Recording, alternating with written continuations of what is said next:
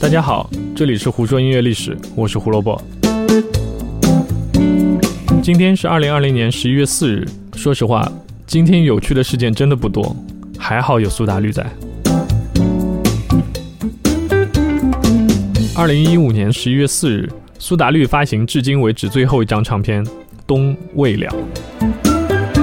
我们先把最后的成绩亮在这里，再来说它的特别之处。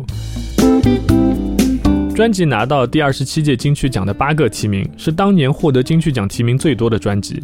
最后把五个收入囊中，而且个个都是大奖，像最佳乐团、最佳制作人、最佳编曲、最佳作词，还有最佳国语专辑。《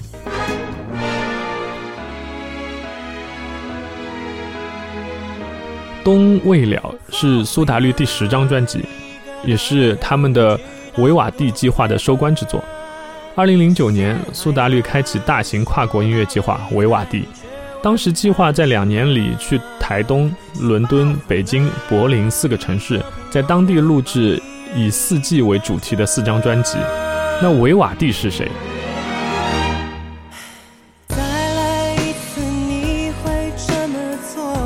其实就是我们平时说的维瓦尔第。一六七八年出生在维也纳的巴洛克作曲家。最著名的作品就是小提琴协奏曲《四季》，虽然最后计划从两年推迟到了六年，但这份答卷还是让所有的歌迷满意的。二零零九年发行《春日光》，夏狂热，到二零一三年的秋故事，最后轮到二零一五年的冬未了。苏打绿玩了许多文字游戏，四个标题有春夏秋冬，我们自不必说，每个季节与后面标题之间的标点符号也全部都不同。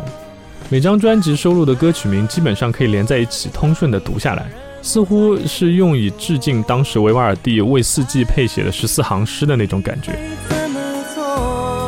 还有更甚者，每张专辑的同名歌曲的歌词都会提到下一张专辑的名字。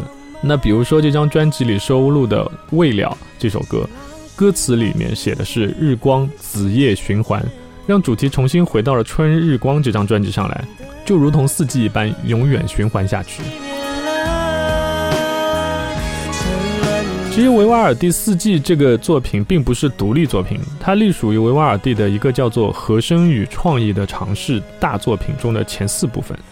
整个作品其实是一个十二部的协奏曲，四季的春夏秋冬是属于其中的一二三四部。这也许就像维瓦蒂计划是苏打绿的一部分，但它不是全部。这个乐队还会继续进化下去。二零一六年金曲奖拿完五个奖后，制作人林伟哲宣布苏打绿将休团三年，追逐各自的梦想。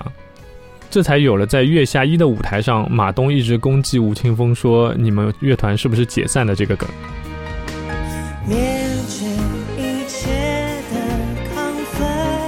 二零二零年七月三十一日，台湾多了一支乐队，名字叫鱼丁丝。成员清一色都是苏打绿的成员，一个不多，也一个不少。名字则名字则是苏打绿三个字繁体字中拆出来的一小部分。官方解释说，这是一个乐队的分身，希望可以做更多不一样的东西，但不免让大家联想起今年七月初吴青峰与自己老东家林伟哲工作室关于版权的这个纠纷。不管最后的结果怎样，苏打绿不会让任何人阻止自己做音乐的心，这对于歌迷来说就已经够了。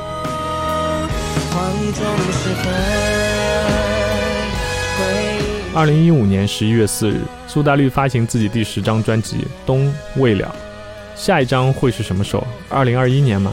让我们期待一下吧。